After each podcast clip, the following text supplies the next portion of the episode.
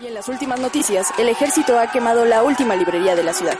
La lista de música prohibida ha crecido de manera considerable el último año.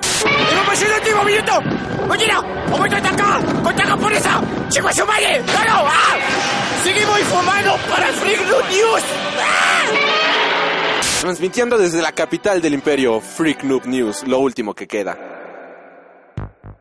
Hola y bienvenidos sean a Freak Noob News en esta tarde lluviosa. Bueno, al menos cuando estamos grabando este podcast, pues no ha dejado de llover desde hace un par de horas. Y el buen Alri tiene muchas ganas de ir por unas galletitas de chocolate, pero no pienso salir con esta lluvia si soy honesto. Ahora sí, ya comenzando el programa, yo soy Alri Freak o Alri Moore, así me pueden encontrar en mis redes sociales. Este es un podcast hecho de un fan para el mundo. El fan soy yo, como se podrán dar cuenta. En ocasiones tengo algunos invitadillos, algunos amigos. Eh, se pone divertido el programa. Te recuerdo mis redes sociales que son a través de Facebook me encuentras como Freak Noob News, a través de Tumblr de igual manera me encuentras como Freak Noob News y a través de Twitter de igual manera estoy como Freak Noob News. Aunque si me quieres seguir en mis redes sociales personales, pues también puedes hacerlo buscándome a través de Tumblr como Freak Noob News, que no he publicado absolutamente nada, y a través de Twitter de igual manera como Freak Noob News, ya que un par de compañeros o personas que escuchan el podcast me han dejado el comentario de en dónde podrían seguirme o cosas por el estilo, pero no a la página. Y pues esas son las redes sociales que tengo por el momento de manera personal. Si no, pues ahí busquen como Alrimur en Google y lo que salga posiblemente sea yo. Eh, ahora sí, pues nos vamos con los saluditos de esta semana. Nos vamos con los saludos de las personas de Twitter que en esta ocasión estuvieron muy pero muy activas. Mandamos saludos a La Mole Comic Con, a Radiólogo 66, a Sergio Moreno, a Chris, a Javier Rodríguez, a José Vázquez, a Funquitarro, a Y6 Spain, a RG Dove. También mandamos saludos a Antonio Pacioni, a Mobius Strip, a Duke Nook, mandamos saludos a Michael Linderbaum, mandamos también saludos a Ronald Parado, a Casper Gronk, también mandamos saludos a Roy Bunda 1, a Animia Oficial, que es una cosplayer que está invitada aquí a la Mole Comic Con para septiembre. Mandamos saludos a nuestros nuevos seguidores de Twitter, que son Jaime Gangas, que creo que él ya lo había mencionado, a Geeks MX y de Spider-Man Diagonal Baja Pam. Mandamos también saludos a Rodrigo Tejo Fuente, a Sahad Hasided, al oh, Sahad Has Hajisade. Un nombre raro. A Time to Podcast, a Podcast Fans y a Confidence Photo Dogs. Muchas gracias por estar aquí al pendiente del Twitter. De verdad que me hacen muy feliz cuando comentan o cuando rebloglean, no, cuando le dan retweets a las cosas, cuando le dan likes, corazoncitos, todo eso. De verdad, de verdad que se siente muy bonito cuando tenemos ese tipo de respuesta en una semana. Ahora nos vemos con la gente de Tumblr. Mandamos saludos a nuestros nuevos seguidores de Tumblr que son H. Barney. También mandamos saludos a Ruth Mandamos saludos a Helen Kinder 1995. Mandamos saludos a Helen D2. Mandamos también saludos a Ronda Green 1995. Y, ok, esos nombres estuvieron raros. Eh, las personas que estuvieron interactuando esta semana son a Squad Diagonal Azul, también este a Squad Alagoy y Cookie God Class. Muchas gracias por estar aquí al pendiente del, del Tumblr que les recuerdo que es este freaknoobnews.tumblr.com ahí estamos subiendo algunas notillas algunas noticias eh, revologueando algunas notas bastante interesantes del mundo de los cómics. Y ahora nos vamos con los saluditos de la gente de Facebook. Mandamos saludos principalmente a mi padre y a mi madre que ellos siempre están aquí al pendiente del Face, dándole like y compartiendo todas las publicaciones que yo hago. De verdad, muchas gracias a mis padres. Y también mandamos saludos a Edith Campos Rojas, a Balam Omana, a Albir Air, mandamos saludos a Miguel México, mandamos saludos a Julio César Rojo Mendoza, te mandamos saludos a Deus Duet, mandamos saludos al buen Andrés Cruz Ortiz, a Oscar Palomino C, Mandamos saludos al buen Joe Pike. También mandamos saludos a Tips Vida Diaria y algo más. Es de hecho este eh, Tips Vida Diaria y algo más. Es el programa del de radio de una compañera de la escuela. Y pues este le dije que pues, le, la invité a escuchar el programa, al parecer le gustó y compartió el podcast ah, en su página. Mandamos saludos a Lupita García y ya por último mandamos saludos a Sinjo Segura. Muchas gracias por estar aquí al pendiente del Facebook. De verdad, gracias por estar al pendiente de todas nuestras redes sociales. También recuerda seguirme a través de YouTube como Freak Noob News. Ya somos 86 suscriptores aquí en el canal de Freak Noob News. De verdad se los agradezco muchísimo. Y bueno, sin más, pues nos vamos con las noticias de esta semana. Mark Miller y John Romita Jr. van a traer de regreso el cómic de Kikas, pero no va a ser Dave Luceski y no van a ser los personajes que nosotros ya conocemos. En esta ocasión, Mark Millar se saca de la manga que el personaje de Kick-Ass está pensado para ser como una especie de James Bond o de Doctor Who que va a ser un personaje que va a estar cambiando de personaje, o sea, de personalidad cada cierto tiempo. Y en esta ocasión, Kikas va a ser interpretada por una chica afroamericana. La historia se llevará a cabo en otra ciudad que no sea Nueva York y nos estará presentando personajes completamente nuevos y cada cierto tiempo Kick-Ass va a estar cambiando de personaje que porte el manto de Kick-Ass. Por otro lado, también se anunció que Hit estará de regreso en un nuevo cómic. Ese cómic será dibujado por Rafael Alburquerque y estarán a la venta a inicios de 2017. Y ahora yéndonos al lado DC de la fuerza, eh, Gotham, Gotham, Gotham, Ciudad Gótica ya tiene a su Poison Ivy para la tercera temporada y será nada más y nada menos que Maggie Hega una actriz de 19 años que pues eh, estaremos viendo en la serie de Gótica. Por otro lado, Grant Gustin adelanta el título del primer episodio de la tercera temporada de The Flash y es nada más y nada menos que Flashpoint. Creo que esta es una noticia de la semana pasada, pero pues por si no lo sabían, pues Flashpoint estará aquí en la serie de The Flash para su tercera temporada y aunque estamos más que seguros de que no podrán hacer una verdadera adaptación de esta macro saga que fue Flashpoint en los cómics. Esperamos que lo que hagan con la serie de Supergirl, Arrow y The Flash sea algo igual de bueno. Por otro lado, se han dado a conocer varios detalles de la Justice League y creo que esto es algo que nos importa absolutamente a todos, ya que hace unos cuantos días se llevó a cabo una visita al set de filmación de este Justice League en el cual eh, se dieron a conocer varios detalles a los reporteros asistentes a este set de filmación.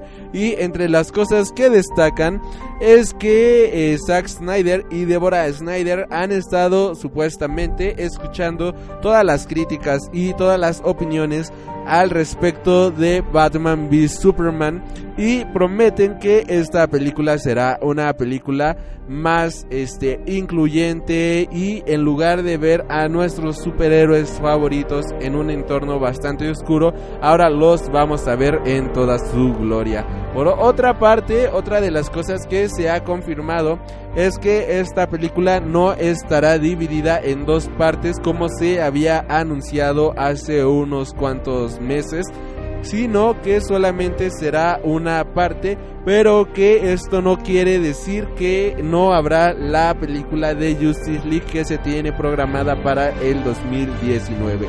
Por otra parte, también se confirma que el villano principal de esta película será el, el tío de Darkseid. Eh, ahorita no recuerdo bien el nombre, ahorita se los confirmo. Y también esta película va a tener una gran influencia por parte de los cómics que hizo Jack Kirby. Entre algunas cosas que menciona Zack Snyder es que el arte de Jack Kirby y todo lo que él hizo con las Mother Boxers y con los dioses, en este caso refiriéndose a los nuevos dioses como Darkseid, es algo completamente sorprendente y de lo cual se va a estar inspirando esta película de la Justice League.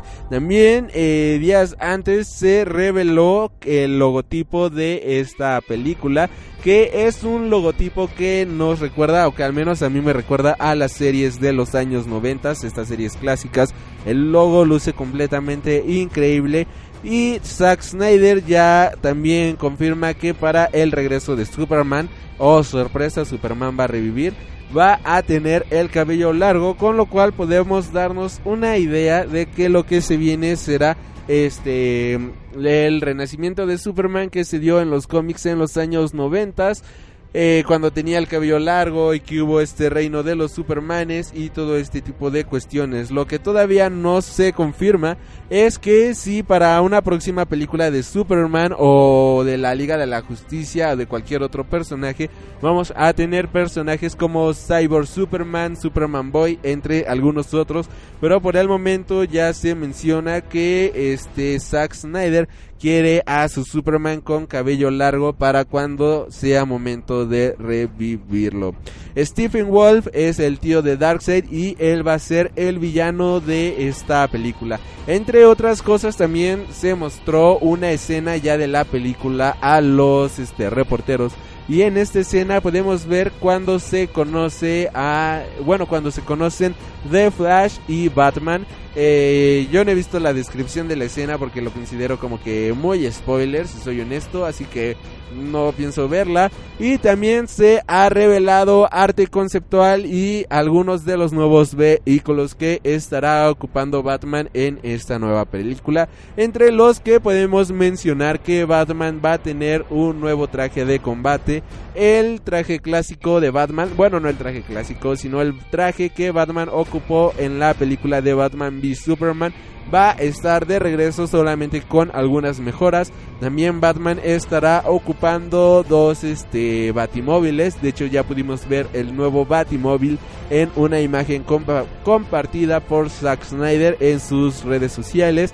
Y por último también se mostró una araña la cual lanza fuego y cosillas por el estilo. Una araña de combate la cual ocupa Batman para enfrentarse a los Parademons estos Parademons que nosotros ya vimos en el sueño que tiene Batman en la película de Batman v Superman. No sé ustedes, pero a mí me emociona completamente toda esta información que están revelando de la Liga de la Justicia. Eh, yo tengo muchas ganas de verla, tengo fe en esta película, así que espero que pues logren algo aún mejor de lo que hicieron en Batman y Superman. A mí me agradó Batman y Superman si soy honesto, pero creo que pudieron haber hecho algo mil veces mejor con estos dos titanes del universo de DC Comics. Así que ahora que vamos a ver a Wonder Woman, Batman, a, The Flash y Aquaman y Cyborg, pues esta película tiene todas las de ser una gran pero gran película. Por otra parte, y ahora como que el granito negro en el arroz de esta película es que la actriz Amber Heard no se ha podido presentar a las filmaciones de Justice League. Esta actriz es quien estará interpretando a Mera, el romance de Aquaman en la película. Y eh, su agente confirma de que ella ni siquiera ha ido al set de filmación a probarse el traje del personaje. Lo cual pues es bastante malo y no ha ido no porque no quiera, sino porque actualmente se encuentra con algunos problemas legales que pues no le están favoreciendo nada aquí a pues a su agenda laboral y si esto continúa así muy posiblemente tengamos a una nueva actriz interpretando a Mera. Por otro lado también se confirma que eh, The Flash estará metiendo mucho humor a la película que va a ser un personaje completamente juvenil y que él junto con Cyborg serán quienes sean los personajes más jóvenes de esta película y quienes estarán metiendo algo de humor a esta cinta. También se confirma que William Dafoe se eh, ha unido al reparto. Bueno, ya sabíamos que se ha unido al reparto hace un par de meses. Pero ahora se nos confirma que el personaje que estará interpretando será el Atlante Vulco, como el soldado Atlante Vulco. Este es un gran aliado y mentor de Aquaman en los cómics. Por otro lado, también J.K. Simmons será el comandante, el emisario Gotham James Gordon, el comisario, sí, no es comisario, el detective Gordon, pues será él. Y eh, estas son las noticias que nos han revelado de Justice League en estos días, que ha sido mucha información y yo ya estoy muy pero muy emocionado de ver esta película. De hecho ya estoy emocionado por comprar el Ultimate, la Ultimate Edition, la película de Batman v Superman versión extendida con 30 minutos más. Yo sí la voy a comprar porque tengo que comprarla, así que ya la quiero. Y ahora yéndonos al otro lado de la moneda, bueno, no al otro lado de la moneda, pero del otro lado de DC Comics y ahora con el estreno de eh, esta película, ¿cómo se llama? Suicide Squad, pues tenemos varias noticias también y nos revelan de que esta película será casi todo lo contrario a Batman v Superman. Aunque es una película de villanos, esta será una película con mucha luz, más luz, espero aunque sean los filtros que ocupen para filmar esta película y también será una película que va a estar llena de humor, va a estar este, llena de sarcasmo y situaciones hilarantes. Con esto no quieren que decir que la película va a ser una película de humor o que va a ser una película cómica de superhéroes, sino de que agregaron chistes que este, cambiaron algunas partes del el guion para no hacer una película completamente oscura y este salvaje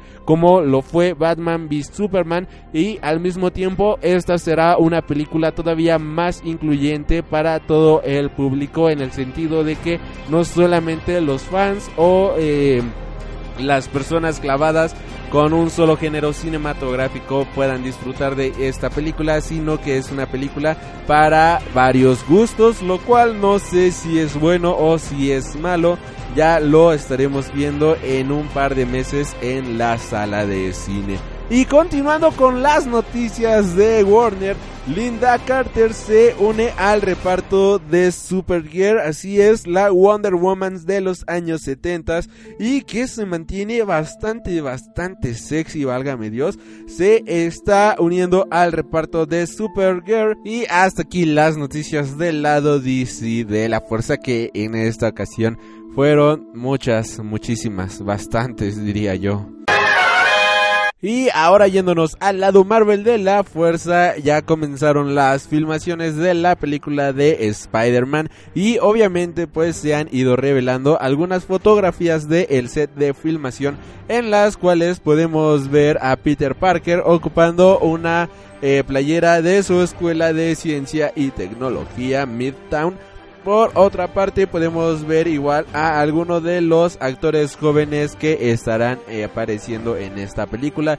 Las imágenes no revelan absolutamente nada de la trama y no revelan pues nada, pero pues es interesante ver eh, estas imágenes de que ya comenzaron las filmaciones de la película de Spider-Man. Por otro lado, igual del universo del arácnido, la anima, la película animada de Spider-Man ya tiene a su director y este es Bob Perichetti quien eh, ha sido animador de la película de El gato con botas y My Little Prince eh, o El Principito.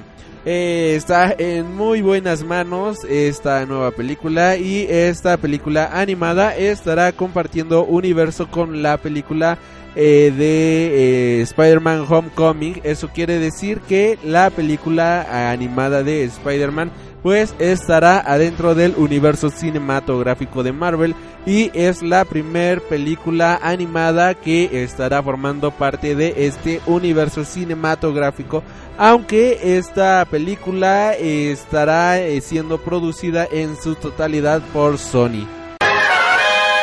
Y la película del mercenario favorito de todos, o sea, Deadpool, estará de regreso a inicios del siguiente año. No, mejor dicho, comenzará a filmarse a inicios del próximo año.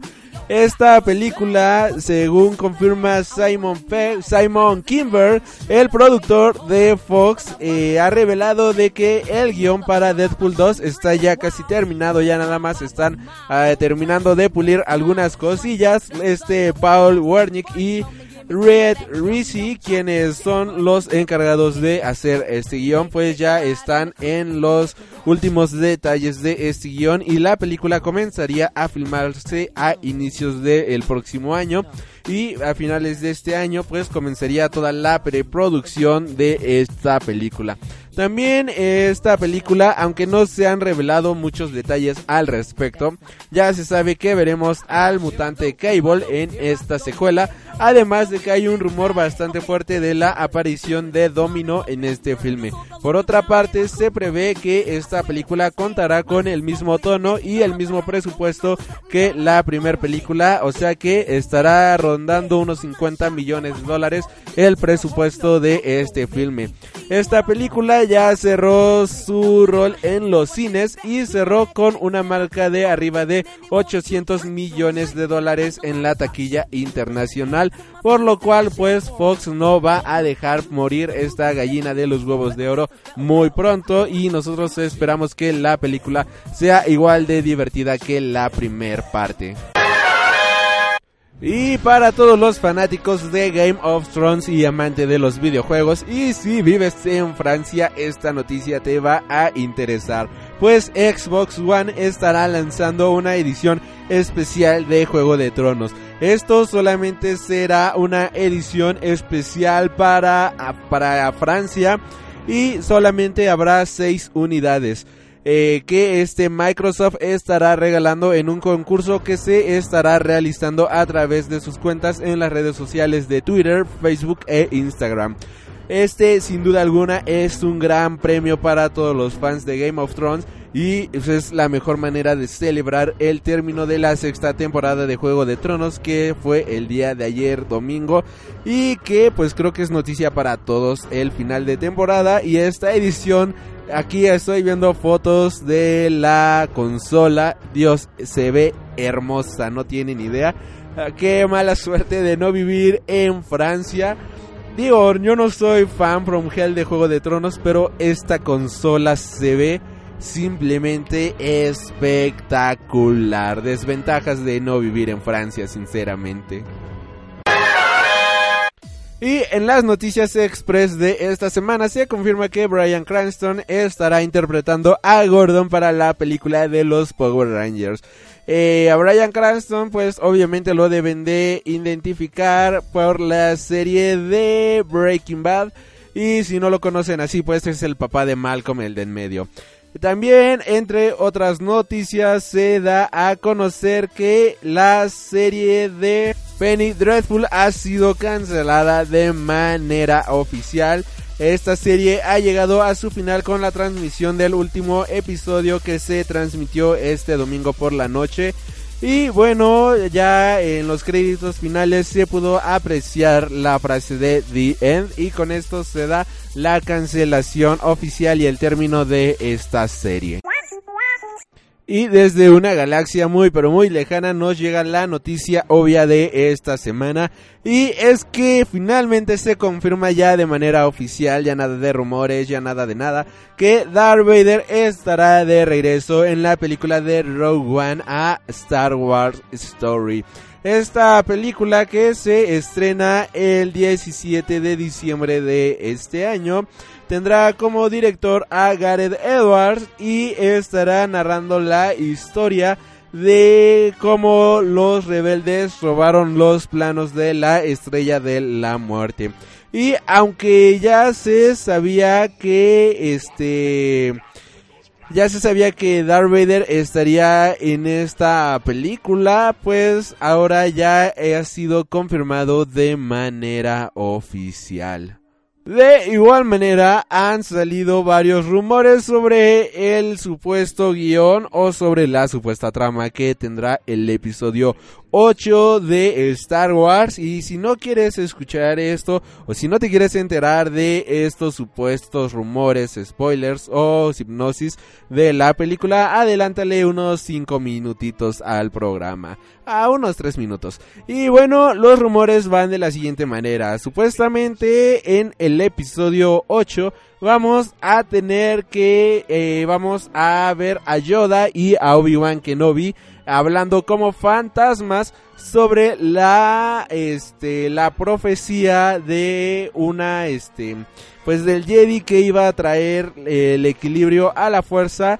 Y esto se eh, refieren a esta rey, iba a decir rey Ayanami, no, bueno, se refieren a esta rey como la persona que va a traer el equilibrio a la fuerza y esto cobra sentido si tomamos en cuenta de que cuando este Anakin subió al poder y se convirtió en Darth Vader y se convirtió en un Jedi, pues realmente no había un gran desequilibrio en la fuerza ni nada por el estilo. Pero ahora Kylo Ren ha desequilibrado por completo la fuerza, los Jedis están prácticamente extintos y este Ahora Rey es la que tiene que volver a traer un equilibrio a la fuerza.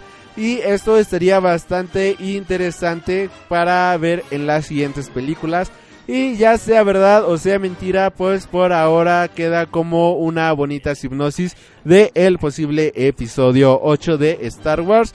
Y bueno, hasta aquí las noticias directas traídas, traídas directamente desde una galaxia muy pero muy lejana. Y bueno, hasta aquí las noticias del día de hoy, pero no sin antes ya decirles que finalmente ya pude ir por mis galletitas de chocolate, ya dejó de llover.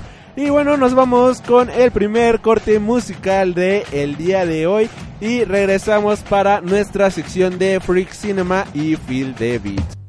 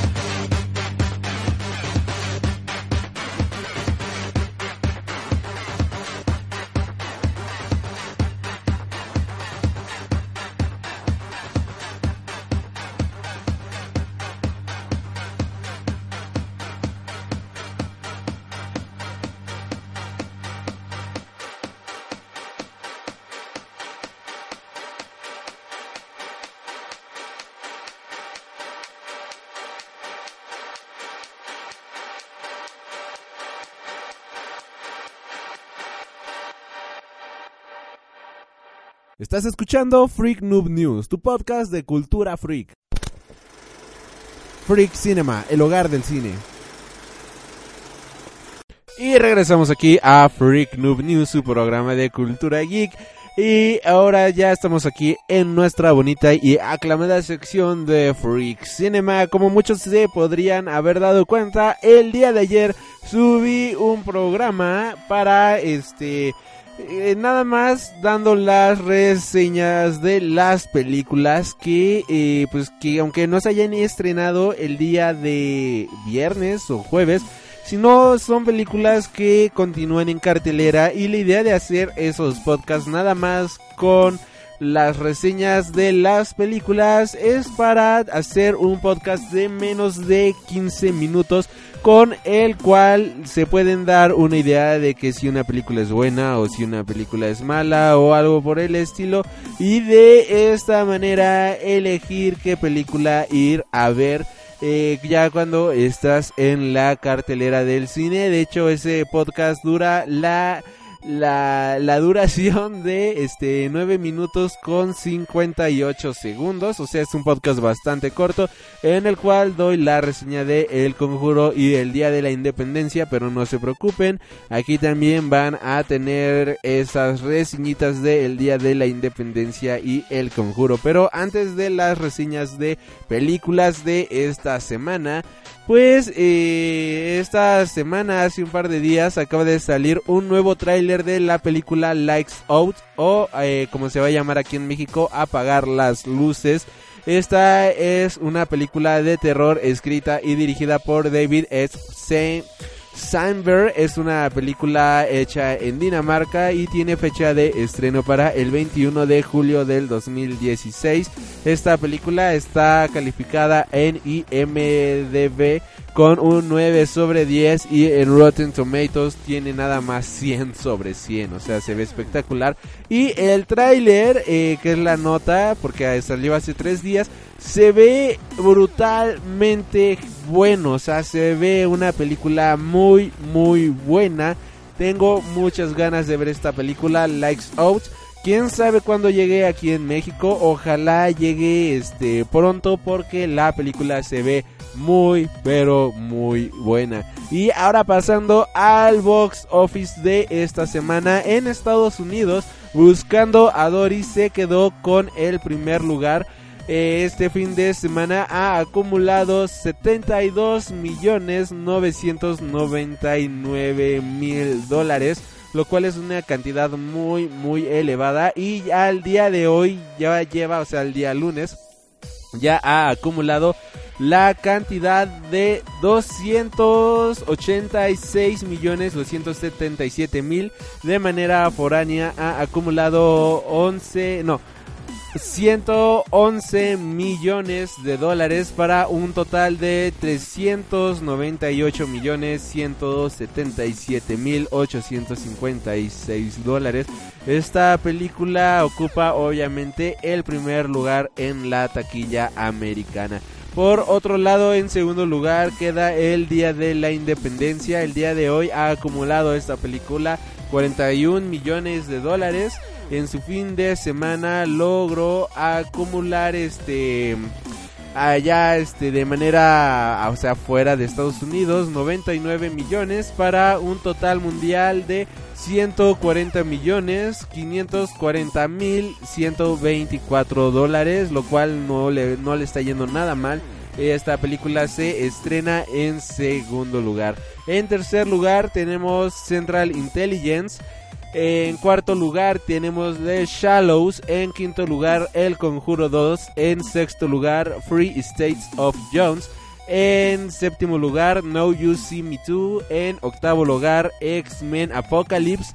En noveno lugar tenemos Teenage Mutant Ninja Turtles afuera de las sombras. Y bueno, X-Men ya lleva un acumulado mundial de 523 millones 750 mil 424 dólares, ya lleva su medio billoncito de dólares. Y también hablando de los X-Men y de Fox, quienes son los dueños de estas franquicias, se dio a conocer la noticia, un rumor que siempre se da a conocer, de que supuestamente por los malos resultados en taquilla de X-Men eh, se encuentran en pláticas eh, Marvel Studios y Fox para hacer películas en conjunto con el universo cinematográfico de Marvel.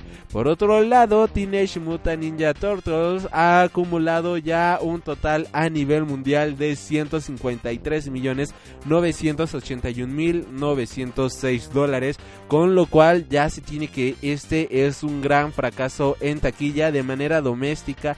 Ha acumulado la cantidad de 700, no, ahora ya 777 millones 181 mil y de manera foránea de manera este internacional ha, logrado un acumulado de 76 millones 800 mil dólares para un total de 153 millones como les mencionaba. Esto es un gran fracaso y con esto pues ya se tiene prácticamente confirmado de que esta franquicia ya ha quedado completamente enterrada por otro lado, Warcraft ya se va al séptimo, al décimo lugar en la taquilla de Estados Unidos, lamentablemente.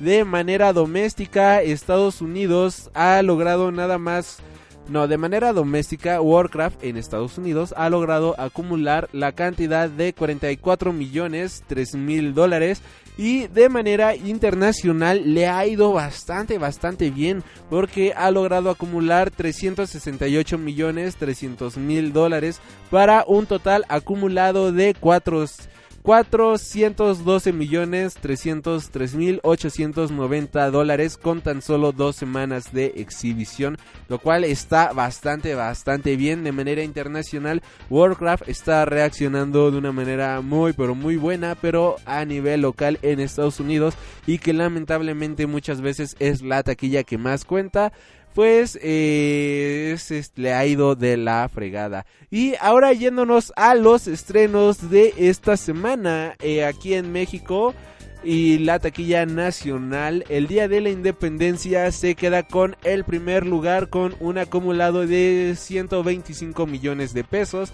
La fueron a ver 2 millones 285 mil 169 personas con un, con un fin de semana de exhibición.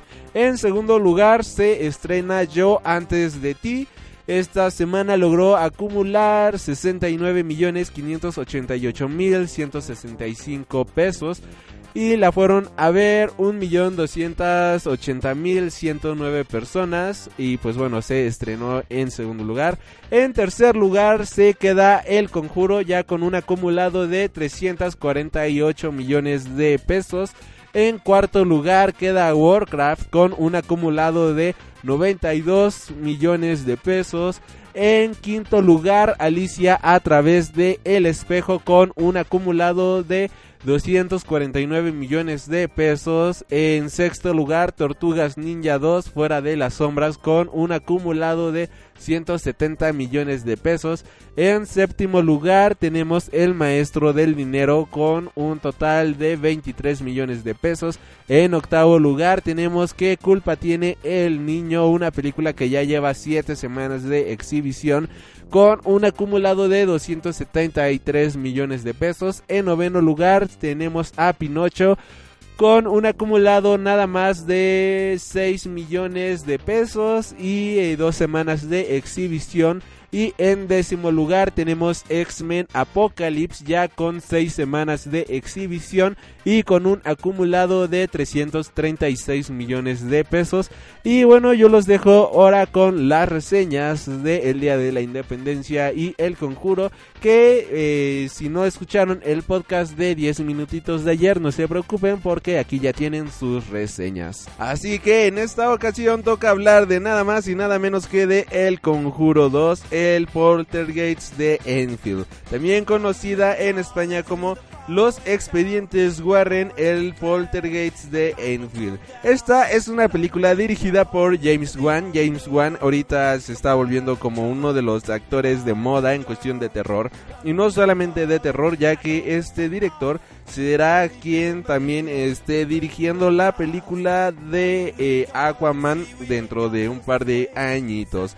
Este James Wan ha hecho películas como Insidious, El Conjuro, entre algunas más. También este él dirigió Rápidos y Furiosos 7. Tiene una gran gran carrera cinematográfica en su haber y obviamente esta película pues ya era una apuesta completamente asegurada, no se podían arriesgar en lo más mínimo y lo que vemos en este filme prácticamente es más de lo mismo de la primera entrega, solo que ahora un poquito más exagerado, es más, muchísimo más exagerado. Lo bueno de esta película es que tiene una trama simple, tiene una trama concisa y tiene una trama bastante, bastante buena y entretenida. No es una trama rebuscada y no busca absolutamente en lo más mínimo esta película eh, buscar el hilo negro de las películas de terror. Va con los clichés que ya conocemos y los explota a su máximo para poder tener una película sabes de sustos fáciles, una película que te va a poner nervioso y que vas a disfrutar completamente bien en la sala del cine. Lo malo de esta película es que la historia es muy pero muy predecible. Una vez que empieza la película y te empiezas a dar cuenta hacia dónde va yendo la historia de esta película, pues te das cuenta de que pues es una historia más, es un cliché más y no tiene nada de nuevo, no tiene nada de revolucionario. Debo de admitir que sí me llegó a, a sacar dos sustos, pero fueron estos famosos screamers que pues no los ves venir y hubo uno que de plano no vi venir y eso me sorprendió bastante. Esta película tiene algunos efectos visuales que lamentablemente se ven muy malos, se ven muy falsos y este es el caso del hombre retorcido que es como una representación de Slenderman pero hecho de una manera muy pero muy barata. En conclusión, esta es una película entretenida de terror pero que no sale de los convencionalismos establecidos en el cine contemporáneo de terror. Si tuviera que darle una calificación, yo le estaría dando una calificación de unos 7 sobre 10, unos 6.5 sobre 10, ya que aunque es entretenida la película, es una película que se vuelve muy pero muy predecible y que de verdad no aporta nada nuevo al cine actual ni al cine de terror. Y continuando con la segunda reseña de el día de hoy, toca hablar sobre el Día de la Independencia Contraataque o el Día de la Independencia 2 Resurgence. Esta película llega 20 años después de la película original para demostrarnos que sí puedes hacer lo mismo 20 años después, pero ahora con un presupuesto más grande lo puedes hacer y va a ser un gran éxito de taquilla. Esta película sin lugar a dudas tiene uno de los grandes efectos visuales que hemos visto este año. Los efectos visuales son algo completamente sorprendentes y de verdad que yo me imagino que este tipo de efectos y este tipo de realismo que, ocupan a la hora de estar haciendo la película van a ser efectos que estarán revolucionando la industria cinematográfica, al menos hablando de efectos visuales, pero que lamentablemente la historia pasa a un plano completamente secundario, convirtiéndose una historia llena de clichés, es una historia llena de convencionalismos y es una historia en la cual prácticamente si ya viste la primera parte pues ya puedes deducir de qué va esta segunda parte. La película no se quiebra la cabeza para tratar de ser una película inteligente o para tratar de ser algo completamente diferente a lo ya establecido en la película anterior. Lo único que hace es ser una calca prácticamente de la primera película, ahora nada más cambiando el nombre de los personajes, cambiando la y teniendo efectos visuales que son completamente sorprendentes. Esta película llega a sentirse en algunos momentos bastante, bastante ridícula y decepcionante por los personajes secundarios que tienen un protagonismo muy, muy grande. Y un gran pecado de esta película es que la película se para en muchos momentos de la trama donde está ocurriendo algo realmente emocionante y algo que de verdad vale la pena ver solamente para mostrarnos que que es lo que están haciendo estos personajes secundarios secundarios completamente mediocres que no tienen absolutamente nada de interesante y que al final del día sus tramas no fueron nada, nada agradables para la película ni para su resolución. Simplemente eran personajes que bien pudieron haber quitado y la película se hubiera ahorrado media hora o hasta 40 minutos de filme. Esta es una película, como yo las llamo, una película de autobús. Películas que no te llevan hacia ningún lado, películas que nada más están ahí porque tienen grandes efectos visuales y algunos nombres de renombre, eh, valga la redundancia, entre sus filas y hacen una película de alto presupuesto para nada más entretener un par de horas y después de ese par de horas la película se te va a ir olvidando completamente porque la película no propone absolutamente nada.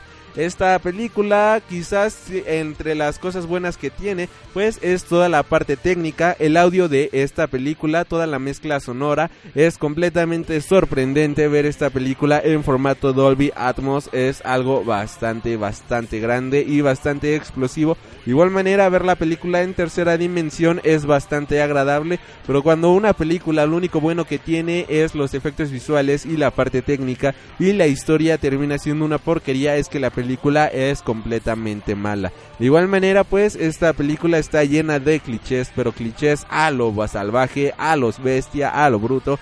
Tenemos a un machete negro y un elenco que es completamente influyente con todas las razas y estilos de vidas actuales en este mundo para poder ser una película realmente y políticamente correcta. Esta es una película que lamentablemente termina cayendo, termina decepcionando y termina siendo un gran fracaso visual, termina siendo un gran fracaso para ver este fin de semana o cualquier otro día en el cine. De verdad es una película que solamente vale la pena ir a ver ya cuando la estén pasando en la televisión o cuando de plano no tiene, tengas absolutamente nada que hacer porque esta película simplemente no te va a proponer absolutamente nada nuevo ni te va a emocionar.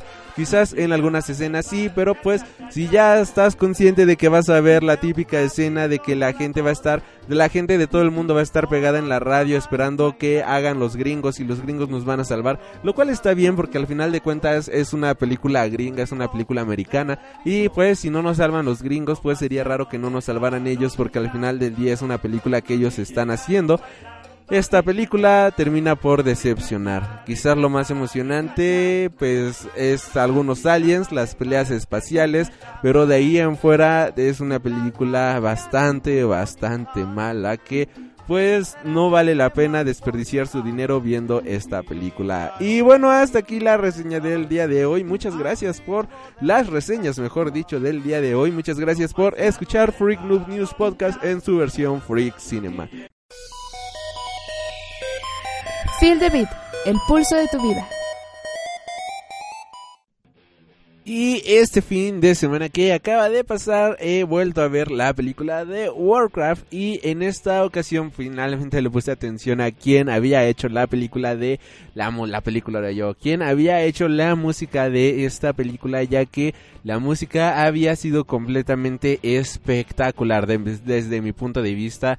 Y para mi sorpresa, esta, el soundtrack de esta película fue hecho por Ramin Diwadi, este alemán del cual hemos hablado varias veces aquí en el programa. Y qué mejor momento para hablar en específico de este gran compositor que en la sección de Freak Cinema. Ramin Djawadi es un alemán nacido en Duisburg, Alemania, el 19 de julio de 1974. Él es un productor y compositor alemán de música orquestal para cine y televisión y es reconocido por haber sido nominado al Grammy por la banda sonora de la película de Iron Man y también él es el encargado de la banda sonora de Juego de Tronos o de Game of Thrones. Ramin es también este un discípulo, por decirlo de cierta manera, o fue apadrinado por el maestrazo de maestrazos Hans Zimmer, quien se dio cuenta de la, de la existencia de Ramin Djawadi después de que esta persona obtuviera la calificación de summa cum laude en el Colegio Berkeley de Música en 1998.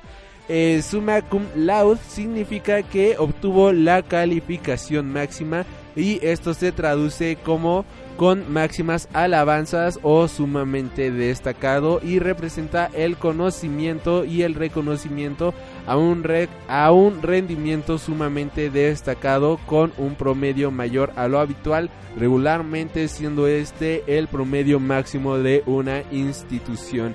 Y no es para menos porque esta gran persona, este director, es este director musical y este gran compositor es uno de los compositores musicales contemporáneos más influyentes del cine actual y de las y de las series de televisión que vemos día con día. De seguro muchos de ustedes no lo ubican de nombre, pero el soundtrack que estamos escuchando de fondo, que es el soundtrack de la película de Pacific Rim, pues él también hizo la música para esta película. Una vez que en 1998 él se fue con Hans Zimmer, Hans Zimmer lo puso a trabajar en el Remote Control Production.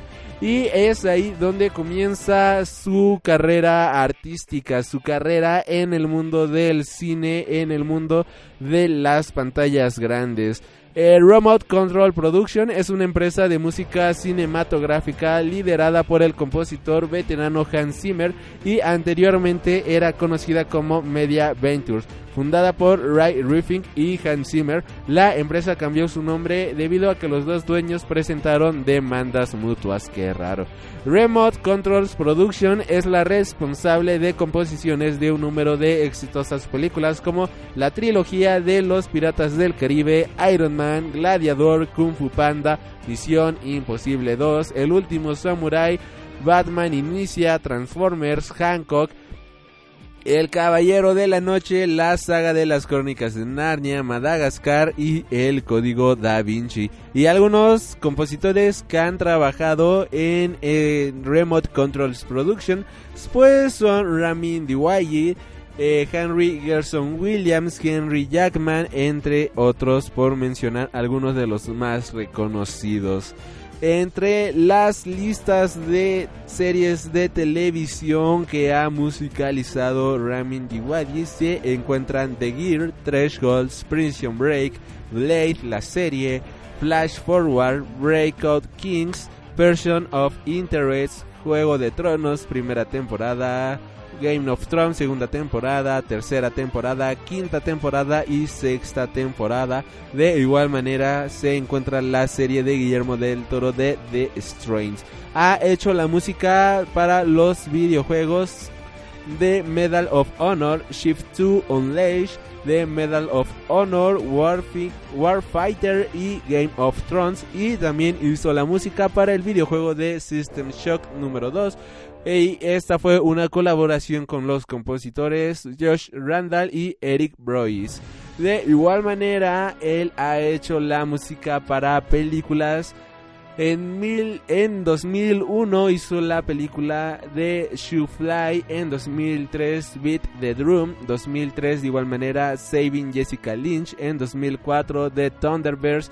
En 2004 de igual manera Blade Trinity. En 2005 hizo Buffalo Dreams y All the Invisible Children. En 2006 hizo Axe the Dust y Open Seasons. De igual manera Book and Alien Midnight Bone Ryan en 2007 Mr. Brooks y Fly Me to the Moon. En 2008 hizo Iron Man, Deception, Open Season 2. En 2009 hizo The Unborn. En 2010 hizo Furia de Titanes. En 2011 hizo Fright Night, en 2012 Hotel Transilvania, en 2013 Pacific Rim y en 2016 lo tenemos con Warcraft. De igual manera, este director contribuyó a la película de, bueno, eh, contribuyó al soundtrack de la película de Piratas del Caribe, La Maldición del Perla Negra, y fue ayudante de Klaus Beldit para la película de La Máquina del Tiempo. Como se podrán dar cuenta, este es un gran compositor de tan solo 41 años que estoy seguro que tiene grandes películas más por entregarnos, grandes piezas musicales más para poder disfrutar de su música, de todo lo que él crea Y no es para menos, digo, si ya es como el apadrinado de Hans Zimmer y obtuvo la calificación máxima de una de las escuelas de música más importantes a nivel mundial, es que no es cualquier improvisado. Y bueno, para nuestro segundo corte musical, antes de irnos con nuestro temita principal del día de hoy, pues nos vamos con una pieza sacada, casi se me cae aquí la laptop, con una pieza sacada del soundtrack de Warcraft y nosotros regresamos aquí a Freak Noob News.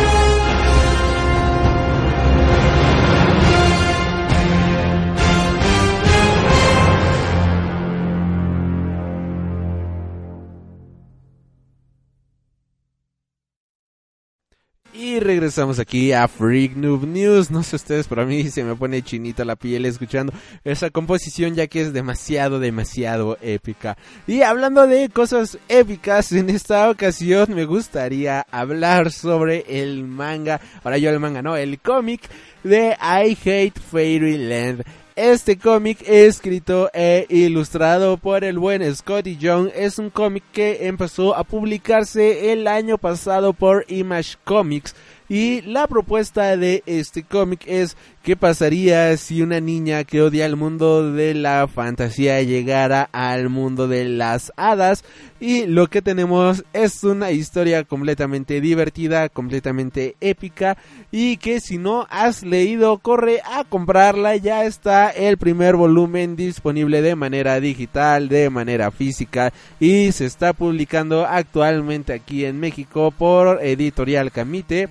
Así que opciones para leer este cómic pues hay muchas, muchas, muchas. Y bueno, este cómic inicia con la pequeña Gertrude que es llevada, o Gertrudis, dependiendo de cómo la estés leyendo, que es llevada al reino de la fantasía. Este reino de las hadas donde todo es bonito y pachón y tenemos unos dibujos completamente sorprendentes, completamente felices. Y este es un cómic que desde las primeras páginas, desde las primeras hojas, ya está rompiendo con la cuarta pared. Y la rompe de una manera muy tradicional de cuentos de hadas, en el sentido de que hay un narrador que nos empieza a narrar la historia de este cuento de hadas, qué es lo que está ocurriendo y qué es lo que ha ocurrido. Lamentablemente para Gertrude esto no es el sueño de toda niña de querer ir al mundo de las hadas y se convierte en una verdadera pesadilla. Para salir del mundo de la fantasía, Gertrude debe de encontrar una llave la cual la va a sacar de Fairyland. Y mientras está buscando esta llave, el chiste de encontrar la llave es que va a vivir unas grandes aventuras y se va a divertir como cualquier niño se divertiría en el reino de las hadas. Pero pues para Gertrude es todo lo contrario. y de repente vemos que ya lleva 30 años buscando la llave. Ya Gertrude es un, bueno, 28 años si no me equivoco, y Gertrude ya es una señora de 35 años en un cuerpo de una niña de 7 años. Ella no ha envejecido ni un solo día desde que llegó a Fairyland y se ha mantenido como una niña de 7 años aunque ella ya lleva ahí más de 20 años encerrada en Fairyland y se ha vuelto una homicida desgraciada, hija de la refregada, estando en este lugar. En primera porque ella ya odiaba este lugar y en segunda toda la frustración de estos años buscando la llave pues le han hecho este le han ido como corrompiendo la imaginación, la han ido destrozando el cerebro y vemos como ella está ya completamente frustrada. Y lamentablemente para nuestro narrador del primer número o del primer capítulo de Fairyland, pues tiene un destino completamente desastroso. Quien nos empieza a narrar la historia en el primer número de Fairyland es nada más y nada menos que la luna y la luna, este, vemos como Gertrude de repente aparece y la destroza por completo. Y no solamente destroza la luna, desde los primeros, las primeras páginas, desde las primeras cinco páginas, vemos la primer masacre de este cómic en la cual Gertrude destruye la luna, destruye las estrellas y vemos como también la reina está completamente harta de Gertrude y harta de toda esta matanza. Así que lentamente comenzamos a ver en la historia cómo ella empieza a idear un plan para deshacerse de Gertrude, aunque no sabe cómo, ya que siendo la reina no puede vencer o no puede romper ninguna regla establecida en Fairyland y por lo tanto tiene que eh, atenerse a las cosas que están ahí por ley. Igual, de igual manera vemos como Gertrude pues eh, la llave la sigue buscando pero no la busca de la manera correcta por decirlo de alguna manera. Y todo eh, por donde ella camina eh, deja un paso de destrucción, un paso de muerte. Y vemos como todos los personajes de Fairyland están completamente preocupados. Y es así como nos presentan al personaje de Gertrude que no le pide absolutamente nada a ningún otro cómic o a ningún otro personaje violento o gore. Lo padre de este cómic es que el arte de Scotty Young le queda bastante pero bastante bien ya que son dibujos de fantasía son dibujos muy al estilo de lo que él ocupaba en el cómic de este El Mago de Oz o los cómics de Dorothy Solamente que este, este cómic, en lugar de ir por el lado bonito y tierno, va por el lado grotesco, por el lado gore, en el cual vemos tripas y sesos por todos lados. Posteriormente a su matanza eh, con la luna y todo el destrozo que hizo con este personaje, vemos que esta Gertrude se encuentra, se encuentra, mejor dicho, robando bancos y es llevada a una autoridad. Los monitos que la llevan eh, hacia como por este jefe son unos monitos con cabezas de hongos que se ven muy geniales, muy al estilo de Mario Bros. Y vemos como todos los personajes hablan con palabras súper tiernas, por decirlo de alguna manera, como mermelada, fluffy, bloppies, cosas por el estilo, lo cual hace que este cómic sea bastante, bastante genial. Aparte de que la tipografía cambia por cada palabra ocupada prácticamente en este cómic. Por otro lado, vemos ya como Gertrude este está harta de este juicio y entonces mata a esta persona que eh, la está como enjuiciando que es como un, una oruga mega gigante. Podemos aquí ver como una relación con Alicia en el mundo de las maravillas. Y después vemos a Gertrude completamente desquiciada comiéndose a estos hongos. Y tiene unas alucinaciones bastante, bastante salvajes. Después de esto vemos a Gertrude escapando en un puerco con alas y hay unas...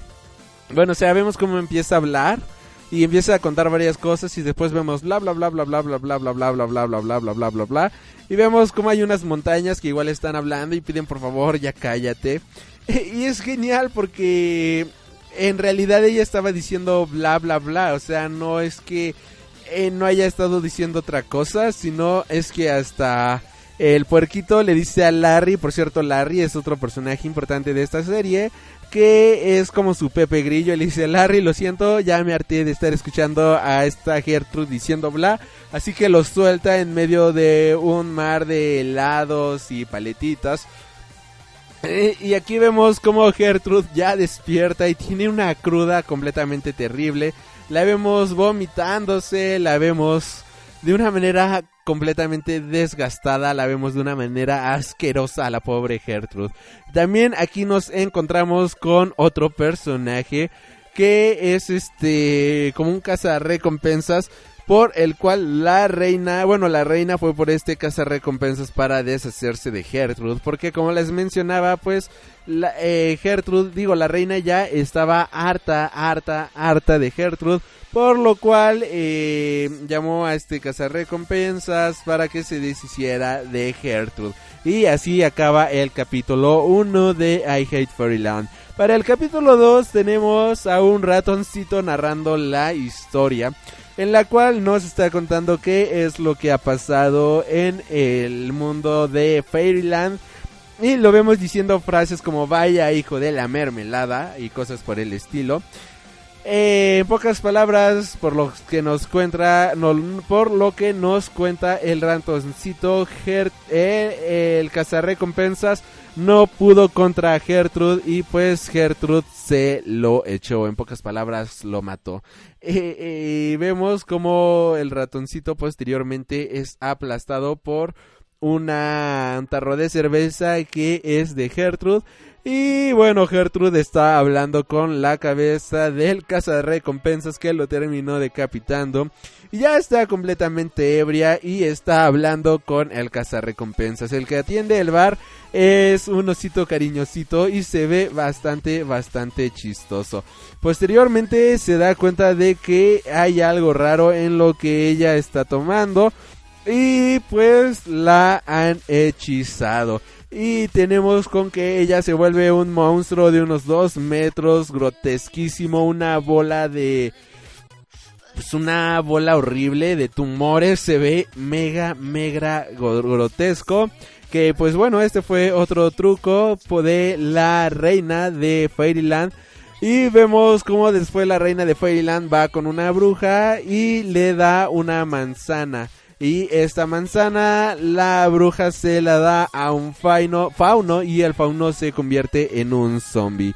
Eh, ya posteriormente esta Gertrude se logra este se logra poner bien, ya se le va toda esta todos estos tumores que hacen que se vea grotesca y sigue buscando la llave, pero pues como que la está buscando en lugares que no los debería buscar y vemos que está buscando la llave adentro del cuerpo de algunos gigantes y vemos como a su paso ha, matado a varios gigantes este y vemos como el sol incluso se está escondiendo de Gertrude para no ser asesinado. Posteriormente a esto, Gertrude regresa aquí al Bar regresa por su cervecita y vemos que ya el pueblo entero se han convertido en zombies.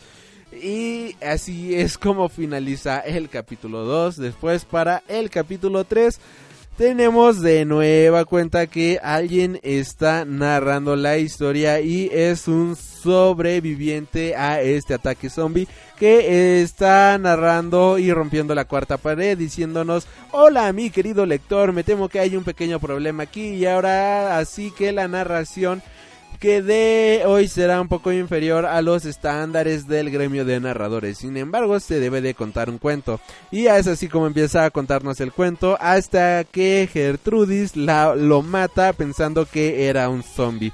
Vemos como Gertrude ya ha logrado matar a todos los zombies y con ayuda de un poco de, magia, eh, ayudado por Larry, eh, saca un, ra- un dragón y quema absolutamente a todos los zombies. La reina ya está completamente desesperada, ya está harta de lo ocurrido y convoca a una reunión urgente, urgente ya este, para ver qué pueden hacer y deshacerse de Gertrude porque ya no la aguantan, ya no la soportan, ya no la toleran.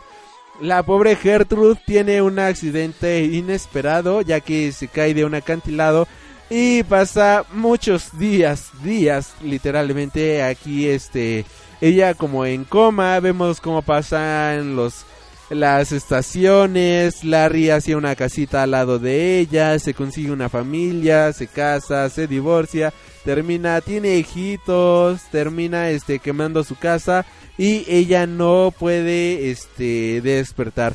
Finalmente despierta porque escucha una canción muy bonita y muy feliz y es bastante chistoso como vemos esta canción aquí en el cómic porque ella, bueno, se puede ver así algunas notitas y el la la la la la la la con muchos corazones y de color rosa, lo cual hace que esto sea muy divertido. Y resulta ser de que la reina y el gremio de sabios, por decirlo de alguna manera, es como el gremio de los Ents en El Señor de los Anillos.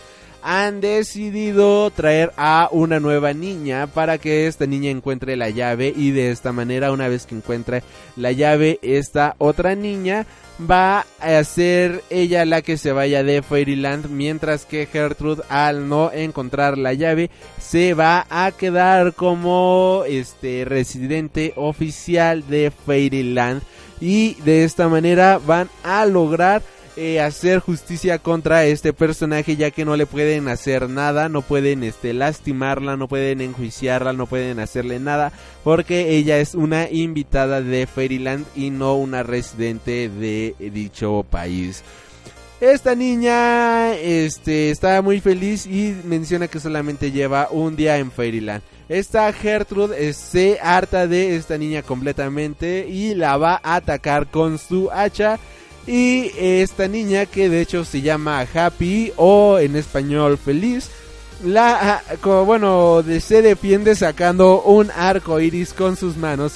Y vemos cómo se madrea a Gertrude con el arco iris de una manera épica. Vemos a Gertrude atravesando árboles, la vemos este cómo queda toda destrozada y este vemos a Larry que va en busca de Gertrude y lo que vemos posteriormente es a Gertrude prácticamente muerta. Vemos que tiene un ojo de fuera, un brazo roto, una pierna rota, un este un pedazo de árbol que le está atravesando la cabeza, otro pedazo de árbol le está atravesando la rodilla.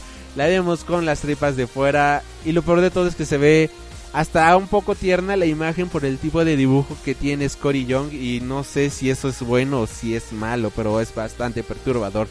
Eh, al final vemos a la reina de Fairyland que este está bastante feliz porque finalmente se pudo deshacer de Fairyland. Y igual rompiendo la cuarta pared está presumiendo su logro y del mismo momento ella presume que eh, como este es un cómic bastante serio y bastante realista pues los personajes de cómics permanecen muertos como en todos casos lo cual sabemos que eso es mentira. Si ya hasta sabemos que Superman va a regresar pues Gertrude obviamente en un mundo de pues también va a regresar Posteriormente, ya para el capítulo 4, tenemos que Gertrude, damas y señores, no ha muerto ni estaba de parranda, sino que estaba completamente madreada y regresa. De igual manera, aquí tenemos a un personaje narrando la historia, que es un gusanito que nos está narrando que Gertrude pues finalmente no murió. Eh, Gertrude sigue viva y lo que hace en esta ocasión Larry es matar al narrador. Ya que es una tradición al parecer de este cómic matar a los narradores. Pero de menos lo hacen de una manera bastante divertida. Violenta, sangrienta y muy gore. Pero es entretenido y es divertido ver cómo lo hacen. Ya este, continuando con esta historia, esta Gertrude se da cuenta de que tiene un rival bastante serio a vencer, ya que si Happy encuentra la llave antes que ella, ella se va a quedar en el mundo de Fairyland, así que esta Gertrude vemos, bueno, en este cómic vemos un paralelismo en el cual Happy está buscando la llave y vemos a Gertrude que en lugar de estar buscando la llave de igual manera, ella comienza una búsqueda hacia eh, lo más podrido de Fairyland. La vemos literalmente escalando. Eh, ¿Cómo se llaman? Estas montañas de mocos. La vemos atravesando ríos de sangre y todo este tipo de cosas. Hasta llegar a la guarida del príncipe de las tinieblas el cual va, bueno, al cual va esta Gertrude a pedirle ayuda para poder este a obtener poderes y de esta manera vencer a Happy ya que pues Gertrude se va a vengar una por lo que le hizo dos porque solamente ella puede escapar de Fairyland ya lleva más de 20 años esperando escapar y tres, porque es muy mala y con quien va a recurrir obviamente es con el príncipe de las tinieblas. Por otro lado vemos a Happy escalando montañas de cupcakes, de miel y eh, atravesando ríos de gelatina y todo súper feliz y súper dulce, súper engolosinoso su asunto y finalmente Happy encuentra la llave. Y por otro lado tenemos que Gertrude tiene que enfrentar a los ejércitos o a las hordas del príncipe de las tinieblas. Tiene que atravesar primero todos esos desafíos para obtener la llave. Y vemos como al final del capítulo 4 aparece un pequeño gatito como como siendo el rival de Gertrude, pero el gatito nada más era la lengua de una bestia completamente gigante, haciendo un claro tributo al episodio 6 de Star Wars. Y con esto nos quedamos para el episodio número 5 de I Hate Fairyland. Y ya finalmente para el número 5 de I Hate Fairyland y el último número del volumen 1 de I Hate Fairyland, tenemos que Gertrude pues para sorpresa de nadie logró vencer a las, las pruebas del príncipe de las nieblas y lo que responde este príncipe oscuro y completamente malvado es de Dios, eres una pequeña niña y has derrotado a todos mis mejores guerreros. Eres como la hija que nunca tuve. Por favor, toma todos mis poderes, llévatelos y vence a esta niña llamada Happy vemos como por el otro lado, en el otro lado de Fairyland, Happy ya se está despidiendo y todos se están despidiendo de ella. Y están también la reina bastante, bastante feliz porque finalmente va a poder enjuiciar felizmente a esta Gertrude y oh sorpresa, el suelo se abre y aparece Gertrude montada en un dragón de una manera completamente épica. Y es así como comienza el último capítulo del volumen 1 y tenemos una pelea muy, muy espectacular en la cual Happy ocupa ositos cariñositos, arco iris y ponis y unicornios de una manera bastante, bastante brutal. Y estos ataques son repelidos por eh, la magia negra, la energía oscura de esta Gertrude. Gertrude finalmente termina sacando un dragón completamente épico y empieza a matar y destruir absolutamente a todo. Y bueno, la pelea épica se expande por varias viñetas más. Y cuando digo épica es que de verdad es bastante, bastante épica y divertida. Porque es una pelea de ositos cariñositos contra murciélagos y cosas por el estilo arco iris contra oscuridad.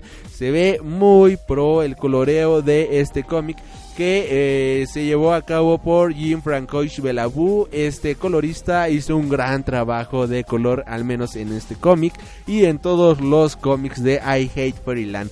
Finalmente, Gertrude abre la tierra y devora a Happy, deshaciéndose de ella para siempre y quedándose con la llave para escapar del el mundo de Fairyland y es así como la reina termina diciendo wow Gertrude mataste a muchas personas y es bastante difícil de creer que ya ahorita que te vas no termines matando a alguien más entonces Gertrude se voltea y dice sabes qué tienes razón eh, falta alguien más por matar se voltea y mata a la reina de Fairyland. De acto seguido la puerta hacia el mundo humano se cierra Y para sorpresa de todos, Gertrude termina convirtiéndose en la nueva reina de Fairyland.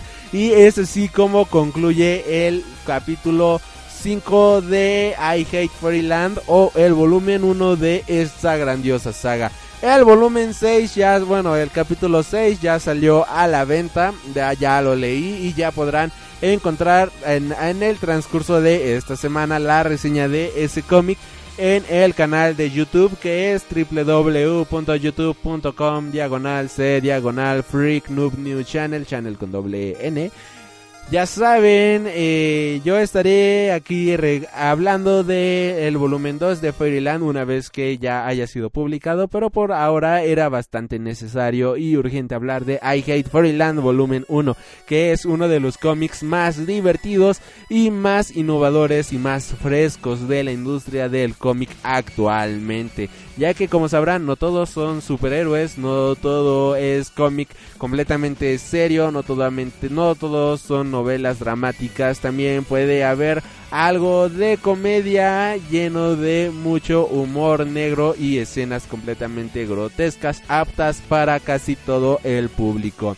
Muchas gracias por haber escuchado el podcast de el día de hoy. Espero que te haya gustado. Yo soy Al Moore te recuerdo mis redes sociales que son a través de Twitter. Me encuentras como Freak News, a través de Tumblr como Freak Noob News y a través de Facebook como Freak Noob News. De igual manera, si me quieres seguir a mí en alguna de mis redes sociales, pues mis redes sociales me encuentras como Alrimur.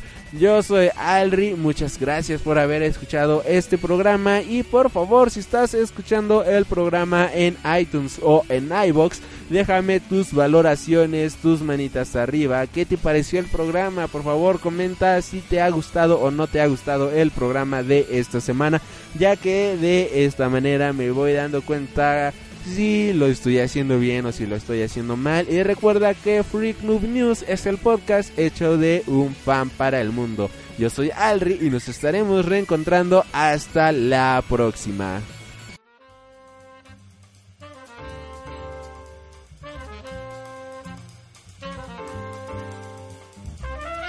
Has tenido el honor de escuchar Freak Noob News, tu programa de cultura geek.